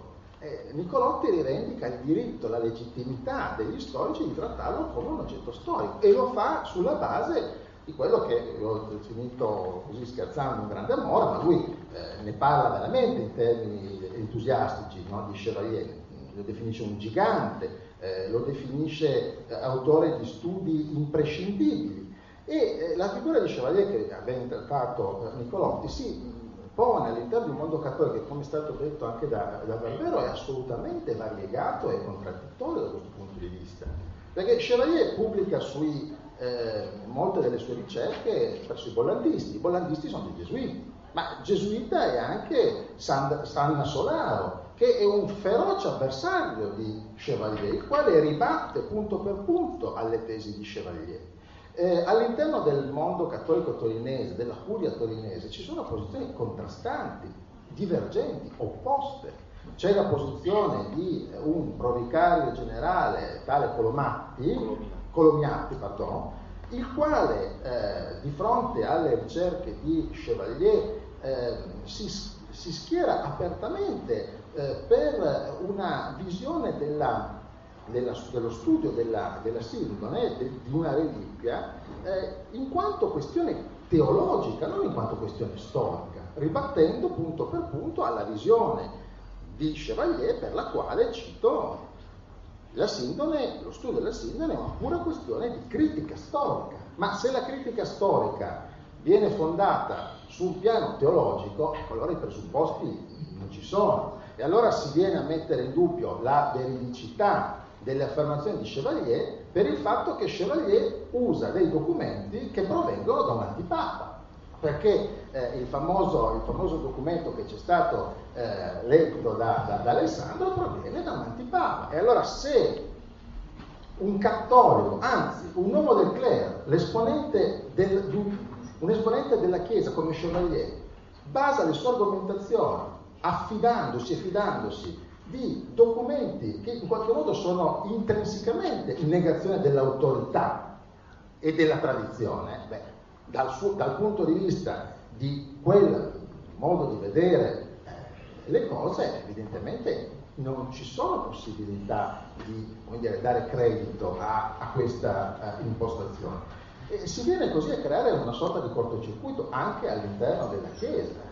Nella Chiesa torinese abbiamo figure come quelle che ho appena citato, e poi c'è una figura come Giuseppe Piovano, di cui Niccolò fu canonico della Chiesa di Torino, che agli inizi del Novecento, all'epoca di Chevalier, scrive un'opera dedicata alla ricostruzione storica della Sirene, che non pubblica e che una trentina d'anni dopo vorrebbe pubblicare. Cambiato arcivescovo, siamo in un periodo completamente diverso. Nel 1903 Stato e Chiesa avevano rapporti di un certo tipo, nel 1931 ci sono rapporti di altro tipo, ci sono stati nel frattempo i patti lateranensi, c'è una sorta di apertura. Non è un caso che l'ostensione del 1933 venga in qualche modo sollecitata dallo stesso pontefice per celebrare il centenario della redenzione. In un clima completamente diverso, questo canonico della cattedrale di Torino scrive al vescovo: dice: Eccellenza Reverendissima, ho inviato a Vostra Eccellenza un mio studio sulla questione della nostra sindone. L'ho intrapreso circa 30 anni fa, cioè all'inizio del Novecento, quando un po' dappertutto ferveva la lotta pro e contro l'autenticità, e l'hai preso con l'unico intento di difenderla, ma dopo fatto un accurato spoglio di gran numero di opere ricche di nuovi documenti decisivi, sono giunto alla conclusione della non autenticità, conclusione condivisa da tutti i cattolici che hanno fatto un tale studio attenendosi ai canoni della critica storica. Metodo critico, quello usato da Chevalier e all'inizio del Novecento criticato e attaccato evidentemente dall'autorità ecclesiastica, in particolare dallo stesso pontefice, Pio X, un feroce nemico del mondo. I miei numerosi appunti dormirono per quasi 30 anni, ma le nuove circostanze mi hanno indotto a rivederli e a ordinarli in uno studio sostanzialmente completo. L'unico mio fine è stato di purgare la Chiesa dall'accusa di ingannare il popolo con l'approvazione di una reliquia non autentica, di porre in chiaro l'autenticità di una reliquia è questione che spetta alla critica storica, non è una dottrina e tantomeno una definizione della Chiesa. Sono le stesse posizioni che abbiamo sentito espresse molti decenni dopo da Pellegrino e poi da Balestreri.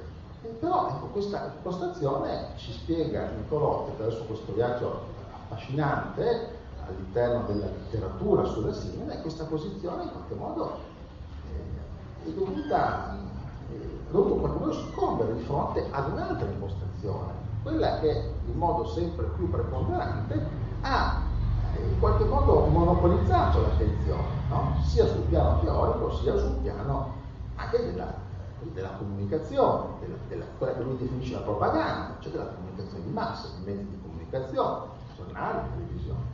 Allora, da questo punto di vista non posso che confermare quello che è stato già detto, cioè il libro offre veramente una chiave di lettura interessantissima non soltanto sul problema dell'autenticità. Poi le ultime pagine si bizzarrisce nel dare conto di tutte le prove, lui definisce pseudoscientifiche, sull'autenticità dei fautori della sindologia del XXI secolo, che ancora negli anni recentissimi questa tendenza è continuata, anzi si è accentuata, ma io ritengo che sia veramente un'occasione straordinaria per fare un viaggio in pagine lontane, apparentemente lontane della nostra cultura del mondo cattolico, la cui profondità però in qualche modo viene messa in evidenza proprio anche dal dibattito attuale, contemporaneo in questi giorni. Dico due parole, poi ti lascio il microfono e poi diamo spazio. Tu mi lasci il microfono, ma lo sapete che ora è, ragazzi? No. Io credo che se vogliamo... Allora non dico nulla, poi se vogliamo lasciare spazio a qualche domanda. Sì. Posso dire una cosa? Io mi sono mai occupato in maniera...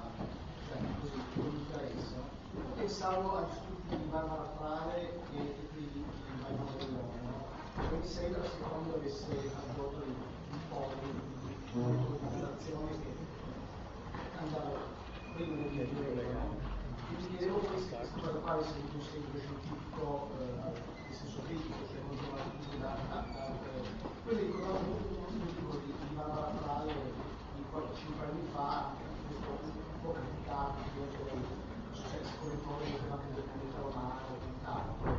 Queste cose qua, cosa ci dice e cosa no? Senza pensare che, cioè, senza questo possibilità di scrivere sicuramente il pensiero che ha all'epoca il tempo, no?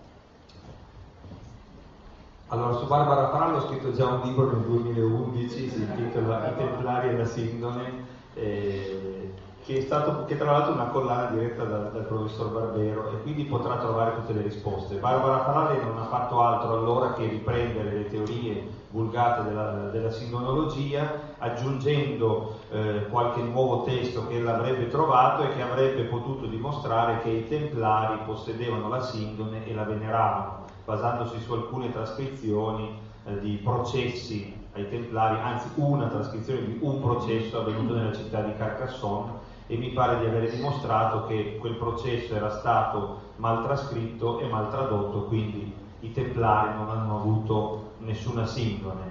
Per quanto riguarda i polmini, Baima Bolloni, in realtà la questione dei polmini è legata a un'altra persona, che è Max Frey, che era un criminologo svizzero, che prima nel 1973, quasi di nascosto, cioè con un'autorizzazione avuta all'ultimo minuto, e poi nel 78 con un'autorizzazione concessa, ha operato dei prelievi con dei nastri adesivi sulla superficie della sindone, e poi ha cercato all'interno, annegati nella colla dello scotch, i pollini che erano presenti sulla superficie della sindone, cercando di collocare i diversi spostamenti che la sindone aveva subito. Ora, qualunque domanda di questo genere mi costringerebbe a parlare un'ora e poi a rimandarvi agli esperti, in questo caso di palinologia. Per essere molto breve, la questione dei pollini è una di quelle questioni che io considero pseudoscientifiche, ossia non è in utilizzo da parte dei palinologi che si occupano di archeologia un sistema di datazione, di collocazione di un oggetto antico sulla base dell'esame dei pollini che si sono depositati su di esso, per vari motivi. Primo motivo, i pollini non sono databili, non sappiamo distinguere un polline di oggi da un polline di 100 anni fa, parlo molto in breve. Secondo punto, non sappiamo se sia neanche possibile sperare che un polline di 2000 anni fa o di 700 anni fa sopravviva sopra un pezzo di stoffa, in quanto i pollini sono facilmente attaccabili da ambienti aerobici, cioè la loro conservazione è ostacolata dall'esposizione all'aria. Quello che si fa con i pollini è fare degli scavi, dei carotaggi, quindi degli studi stratigrafici all'interno di terreni che però non sono a contatto dell'aria, per vedere ai vari livelli di strato della cosiddetta carota quali pollini si sono depositati nei vari momenti di sedimentazione, e conoscendo l'età della sedimentazione si può risalire a quali erano le piante che crescevano in quella zona. Però per fare questo ci vanno molti elementi, bisogna vedere in che percentuali i pollini si trovano in un determinato spazio, e soprattutto bisogna identificare correttamente i pollini, che è una cosa molto complessa e che a leggere i manuali di palinologia senza essere palinologi si comprende che è cosa quasi impossibile, cioè nella maggioranza dei casi non si può determinare la specie della pianta, ma ci si deve limitare alla famiglia, al genere. Quello che ha fatto Max Frey è una serie di ha compiuto una serie di studi che però non erano in utilizzo in quel momento nell'indagine palinologica, e non lo sono neanche oggi, cioè ha inventato in qualche modo uno studio che lo ha portato a un risultato che secondo me era il risultato che lui voleva trovare, e quindi ha pensato che con questo sistema fosse possibile collocare la sindone, cioè vedendo una determinata specie e dicendo che quella specie cresceva a Gerusalemme o in Turchia, lui pretendeva di poter determinare i passaggi della sindone. Il punto è che gli avevano già detto prima che la sindone sarebbe dovuta passare da Gerusalemme e poi da Edessa, per la famosa storia del Mandiglion che non sto a raccontarvi, e poi dalla Francia, e lui naturalmente ha trovato i pollini che cercava. Il problema è che questi pollini non li ha visti nessuno, quasi nessuno, perché le fotografie che lui proiettava durante le sue conferenze erano, si è scoperto dopo, erano fotografie di pollini moderni che lui diceva essere presenti sulla sindone, che però non faceva vedere quelli veri perché erano troppo brutti. Quando è morto ha lasciato i suoi vetrini non in dono al centro di sindonologia di Torino come aveva promesso, ma la vedova li ha venduti a un altro sindonologo, il quale poi ha chiamato dei palinologi che hanno cominciato a guardare, non hanno più visto quei pollini, allora lui li ha venduti a un altro sindonologo che cosa fa? Se li tiene nel cassetto. Quindi noi non possiamo vedere quei vetrini con quei pezzi di scotch, non sappiamo come lui abbia potuto determinare la specie, anzi è molto probabile che non ci sia riuscito, e quindi diciamo che in nota io ho dato l'indicazione di due studi, uno abbastanza negativo che è quello di Scannerini, che tra l'altro in quel momento faceva parte del centro di sindonologia di Torino, il quale rileva diversi problemi metodologici nel suo studio che, ricordiamoci, non è mai stato pubblicato. Si dice: perché è morto? Beh, se è morto ma lo studio non è stato pubblicato e valutato dai colleghi, allora lo studio è da rifare, dico io. E poi c'è anche qualcuno che lo ha accusato di truffa deliberata, ricordando che tra l'altro lui era stato uno di quelli che aveva autenticato i falsi diari di Hitler, ed era stato uno che era stato mandato via dalla polizia giudiziaria di Zurigo perché aveva, secondo la commissione d'inchiesta, creato delle prove false per incarcerare un innocente. Quindi io non mi fiderei troppo di Max Frey. Quello che posso dire, senza voler parlare male della persona, perché non lo voglio fare, è che semplicemente questi studi vanno considerati come inesistenti, cioè bisognerebbe rifarli da capo, ma soprattutto bisognerebbe prima, da parte degli altri studiosi, mettersi d'accordo sulla verosimiglianza, sulla possibilità stessa di fare studi di questo genere. Le monete è una storia simile, cioè le monete non ci sono, ci sono delle fotografie del 1931 che, sottoposte a una serie di modificazioni attraverso il passaggio prima di fotocopiatrici, poi di computer, schiarite, contrastate, producono delle macchie in cui qualcuno pretende di vedere una moneta romana dell'epoca di Pilato. Io dico che è come guardare le nuvole e vedere qualche cosa. Il problema è che le nuvole ci sono. Non è una questione solo di interpretazione di segni, la cosiddetta pareidolia. Il nostro cervello tende a vedere in oggetti informi oggetti che conosce, e quindi dà una forma a quello che non ha una forma, come guardare i fondi di caffè o le figure che si formano spontaneamente, magari nell'acqua. Il punto è che, secondo me, e ho avuto modo anche un po' di vederlo, è che questi segni non ci sono, cioè sono il prodotto di queste manipolazioni fotografiche. In certi casi sono cose molto più semplici: un filo che sporge illuminato da una luce radente diventa più luminoso dei fili sottostanti, girato in negativo diventa un filo più nero degli altri. Se uno vuole vedere in quel filo nero un'asta di una lettera, può leggere delle scritte aramaiche, greche, vedere delle monete, come hanno fatto in passato il professor Failas, che è stato il gesuita, il primo che ha visto le monete, e poi la Barbara Frale e altri prima di lei che hanno visto le scritte. Però, se dobbiamo andare a vedere questo, dobbiamo anche dire che la commissione degli studiosi del 1978, gli americani, che vengono sempre decantati come gli unici, che in realtà è vero, sono gli unici che hanno potuto avere accesso all'oggetto, questi hanno considerato non scientifiche le prove di presenza di queste scritte. Ora io chiedo di poter vedere l'originale, di poter vedere fotografie ad alte definizioni per definitivamente escludere la presenza di monete scritte, però poiché non si può vedere l'oggetto e le foto non sono concesse alla consultazione, anche qui io direi che bisogna considerare la cosa come non esistente. È strano che il mulino ha sicuramente ragione, è strano che una casa come il mulino abbia pubblicato 5-6 anni fa così dopo. Non ho un commento. Non ci faccia parlare male della concorrenza. No, dopo la citazione interessante del Cardinale Allestre, la definizione del Cardinale Allestre 88 di venerabile icona di Cristo, oggi però parliamo di reliquia. Mi chiedo, che sono cose un po' diverse. Oggi l'autorità ecclesiastica parla ancora, è legata ancora ufficialmente alla venerabile icona di Cristo o è al 100% diciamo così, si esprime in termini di reliquia? Ma allora, anche qui c'è tutta una discussione che però è una discussione più teologica che storica. Ad un certo punto si è cercato di evitare di usare per la sindone il termine reliquia perché lo si lega all'autenticità. Io qualche volta dico, beh, ci sono tante reliquie che sappiamo essere non autentiche ma continuiamo a chiamarle reliquie. È vero, mi ricordava l'altro giorno una persona che ne sa di queste cose, la reliquia diventa tale anche sulla base del valore che le persone le danno, cioè non è un valore neutro in sé, ci possono essere reliquie che non hanno di nessun interesse e reliquie che lo diventano perché c'è un interesse su di esse. Ora io la chiamo reliquia perché questa è la tradizione.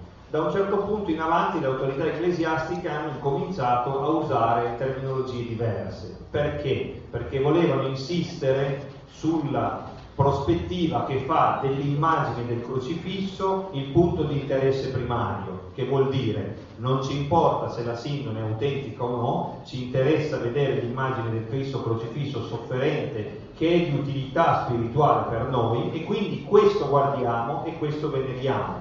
In questo caso la sindone diventa come un quadro di un Gesù deposto dalla croce. Però questo ha scontentato alcuni e ha fatto dire a qualche ortodosso no, un'icona non può essere perché un ortodosso un'icona del Cristo morto non la fa in quel modo e quindi si è passato a immagine. Poi a un certo punto Benedetto XVI ha fatto un libro su Gesù e ha detto che la sindone è una reliquia e allora immediatamente Monsignor Ghiberti da Torino, che è più esperto di lui della sindone, ha scritto sì, ma il Papa ha usato la parola reliquia in senso generico, non voleva dire che è autentica, perché in quel momento qualche autenticista ha detto beh, il Papa stesso ha detto che è autentica se la chiama reliquia.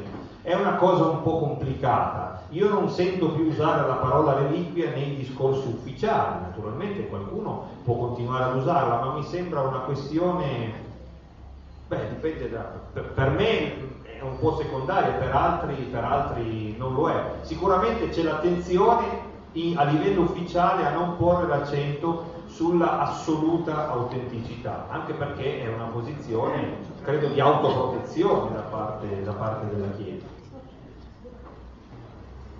Sì. Ah no, c'è ancora una persona. Sì, nell'ambito della teoria sulla non autenticità, c'è qualche ipotesi scientifica che prevale su altre di profondità? Allora io devo dire una cosa, mi sono dovuto confrontare con molti scienziati e da questo è stato utilissimo e mi è stato utile per capire che le nostre scienze sono tanto più dure rispetto a quello che pensiamo, perché anche gli scienziati sbagliano, dietro a un microscopio c'è sempre un uomo che guarda, come dietro a un documento c'è un uomo che interpreta. Ecco, la sindone è una situazione speciale da questo punto di vista, perché sembra nell'immaginario collettivo che ci sia un gruppo di scienziati che sostiene l'autenticità e un gruppo che non lo sostiene e che questo gruppo sia equamente distribuito. In realtà esiste un gruppo molto grande di autenticisti e un gruppo sparutissimo di non autenticisti. Questo vuol dire che tutti gli altri sono autenticisti? No, vuol semplicemente dire che di solito gli scienziati non si occupano della sindone, in quanto la sindone è un oggetto di interesse per chi ha una devozione per la sindone o una curiosità per la sindone, ma uno scienziato disinteressato a questioni religiose probabilmente non ha il tempo, i soldi, perché le ricerche costano, la voglia di studiare la sindone in maniera approfondita, perché questo vuol dire, se non ti puoi portare il lavoro, se non puoi in laboratorio lavorare sulla sindone perché lavori per un'istituzione che ti paga per altro, vuol dire perdere tutte le sere, sabati e domeniche per fare questo lavoro. Quindi non c'è un interesse così forte a studiare la sindone, se non in chi vuole dimostrarla autentica. Quei pochi che studiano la sindone per spiegare come è stata fatta, di solito sono membri di associazioni che come scopo hanno lo smascheramento dei falsi, come il CICAP ad esempio, oppure queste associazioni contro il paranormale, quindi hanno un interesse forte per farlo, qualche volta hanno bisogno di soldi. L'UAR, associazione atei, agnostici, razionalisti, ha messo dei soldi per tentare di rifare la sindone, criticatissima per questo, vedi, i non autenticisti prendono i soldi dagli anticlericali. Beh, si potrebbe allora dire dall'altra parte che gli autenticisti prendono i soldi delle offerte per fare le ricerche a favore, questo è successo, io direi che vanno bene entrambe le opzioni, questo pecuniano knowledge, però diciamo sono pochi quelli che studiano la sindone da questa prospettiva, anche perché se la sindone non è accessibile non ha molto senso studiare la sindone, cioè uno scienziato che studia una cosa che non vede a che conclusioni può arrivare? Si continua a riutilizzare il materiale che è stato dato dagli studiosi del 1978, però bisognerebbe fare di più. Ora, se voi andate un po', vagate un po' per internet, trovate qualche tentativo di spiegazione di fattura della sindone, nonché tentativo di riproduzione. La riproduzione della sindone esattamente uguale è impossibile, questo lo sentite dire continuamente e io ve lo confermo, ma non perché la sindone è un miracolo e quindi non si rifanno i miracoli in laboratorio, ma perché la pretesa di rifare identico a livello microscopico un oggetto che perlomeno ha 700 anni è una pretesa assurda, non si può rifare nessun artefatto antico se non si conosce, se non lo si riproduce esattamente nelle medesime condizioni, sottoponendolo ad un invecchiamento naturale uguale.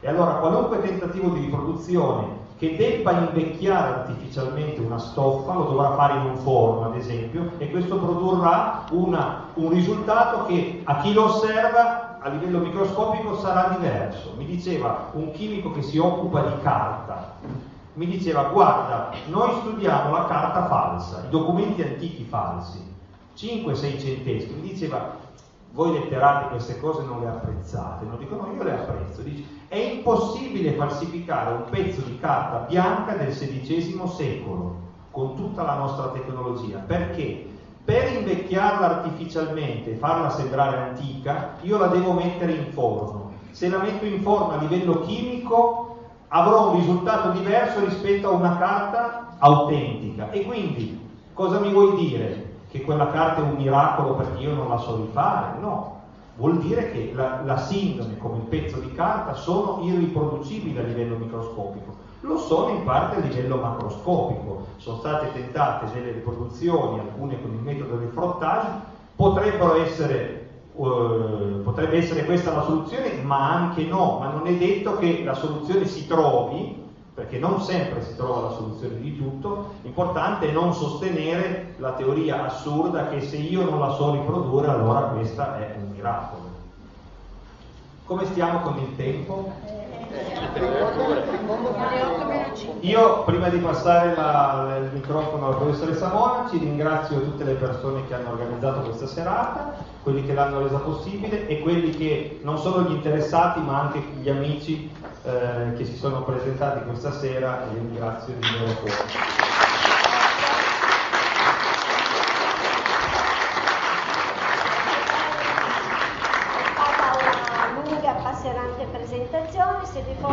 Se aveste ancora qualche curiosità sulla sindone, l'Università di Torino insieme al Centro Studi della Venaria organizza un convegno sul tema e troverete i volantini sul tavolo in fondo insieme al libro che spero insomma vi abbiamo indotto a leggere. leftovers, or the DMV, number 97, or house cleaning, or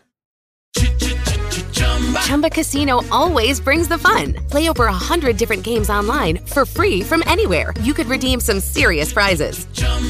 ChumbaCasino.com. Live the Chumba life. No purchase necessary. Void where prohibited by law. 18+ terms and conditions apply. See website for details.